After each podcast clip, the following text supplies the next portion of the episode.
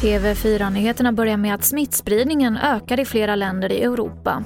Och tar den fart här i Sverige så kan det betyda att man måste gå tillbaka till en del restriktioner som man haft förut.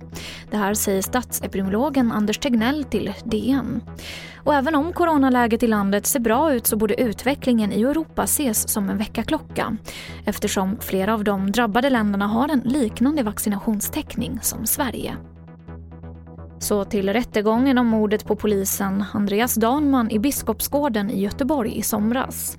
Den åtalade 17-åringen säger bland annat att han inte använt det munskydd som hittats med hans DNA på. Den unga mannen nekar till misstankarna om mord, mordförsök och grovt vapenbrott. Och han säger att han var drogpåverkad under kvällen och att han därför har minnesluckor. Mer om det här på tv4.se. Och till sist kan vi berätta att forskare i Luleå håller på att finslipa på ny teknik inför vinter-OS i Peking i februari.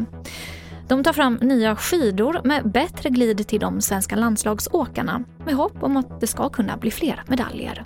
Vi tittade på föregående OS och det visade sig att om vi hade lyckats med 1% förbättring så hade vi haft 4 fler medaljer bara i längd. Det är så Andreas Almqvist som är professor på Luleå tekniska universitet. Fler nyheter hittar du i vår app TV4-nyheterna. I studion Emelie Olsson.